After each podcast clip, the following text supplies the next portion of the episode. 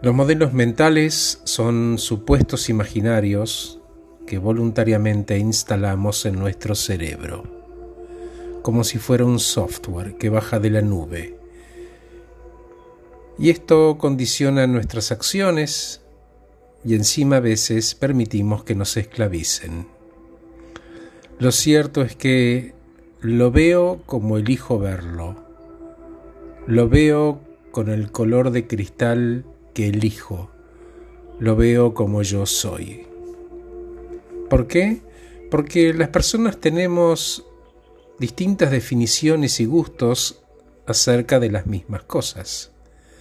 Veo a otros hacer cosas y los juicios y prejuicios acerca de la forma en que los demás llevan adelante sus trabajos y sus vidas habla más de mi persona que del otro. Emito juicios de valor. Total, es fácil y es gratis. Lo que marca mi modelo mental es mi experiencia.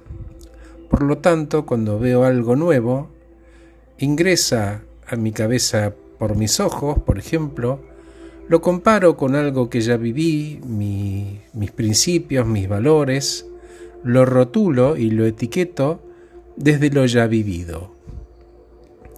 Y esa, esa aseveración es mía, y solo mía, esa definición. Los demás no lo ven así, y seguramente les importa poco, y además pueden no estar de acuerdo. Mi verdad difiere de tu verdad, y ambas difieren de la realidad porque la realidad es lo único que se mide. El secreto entonces es si quiero comenzar a coordinar amorosamente con cierta comunidad, está en querer adaptar mi modelo mental y mi forma de ver al resto. ¿Cómo? Bueno, procuro pensar como el otro para comprender, elijo comprender, me conviene comprender, para eventualmente, si así quiero, puedo alinear mi esfuerzo con el del otro para coordinar, para colaborar y para sumar. Por ejemplo, en lugar de competir con mi compañero de trabajo, colaboro con él, armamos un equipo y competimos para afuera. Si coordinamos, gestionamos con el mismo objetivo. Accionamos distinto porque somos individuos, eso está claro, cada cual poniendo sus fortalezas para cumplir el mismo objetivo. Entonces, abandono ese modelo mental que hasta aquí me sirvió y al cual estoy muy agradecido, y es como si me sacara una camisa. Desaprendo viejos hábitos para reaprender distinto. Desfragmento y vuelvo a unir pero desde un nuevo lugar.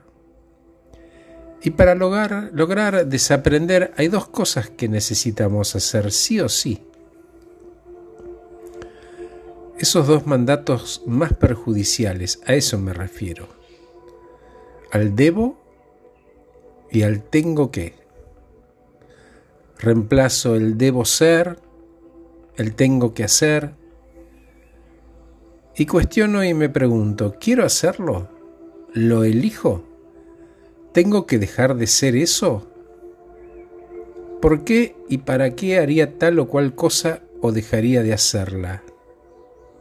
El motivo, el propósito. Entonces el acto más sano es cuestionar nuestras creencias, nuestros valores, nuestras decisiones, nuestros diálogos internos, modelos mentales, emociones.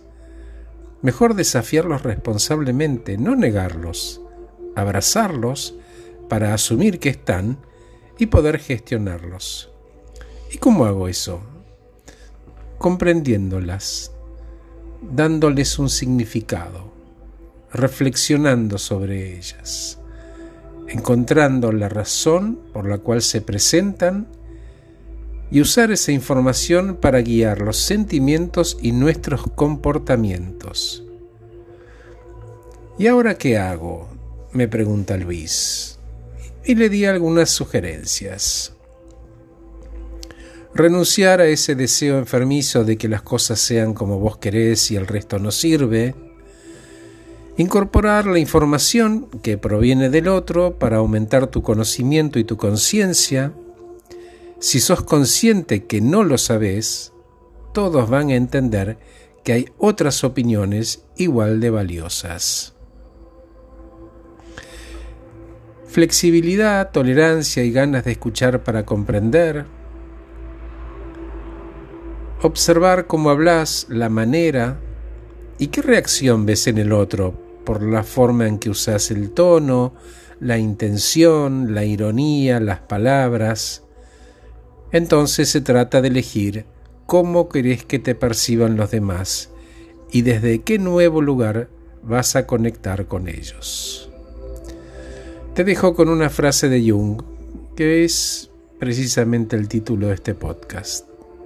Y él dijo, lo que negaste somete y lo que aprendes te transforma. Gracias por escucharme, soy Horacio Velotti. Que estés muy bien.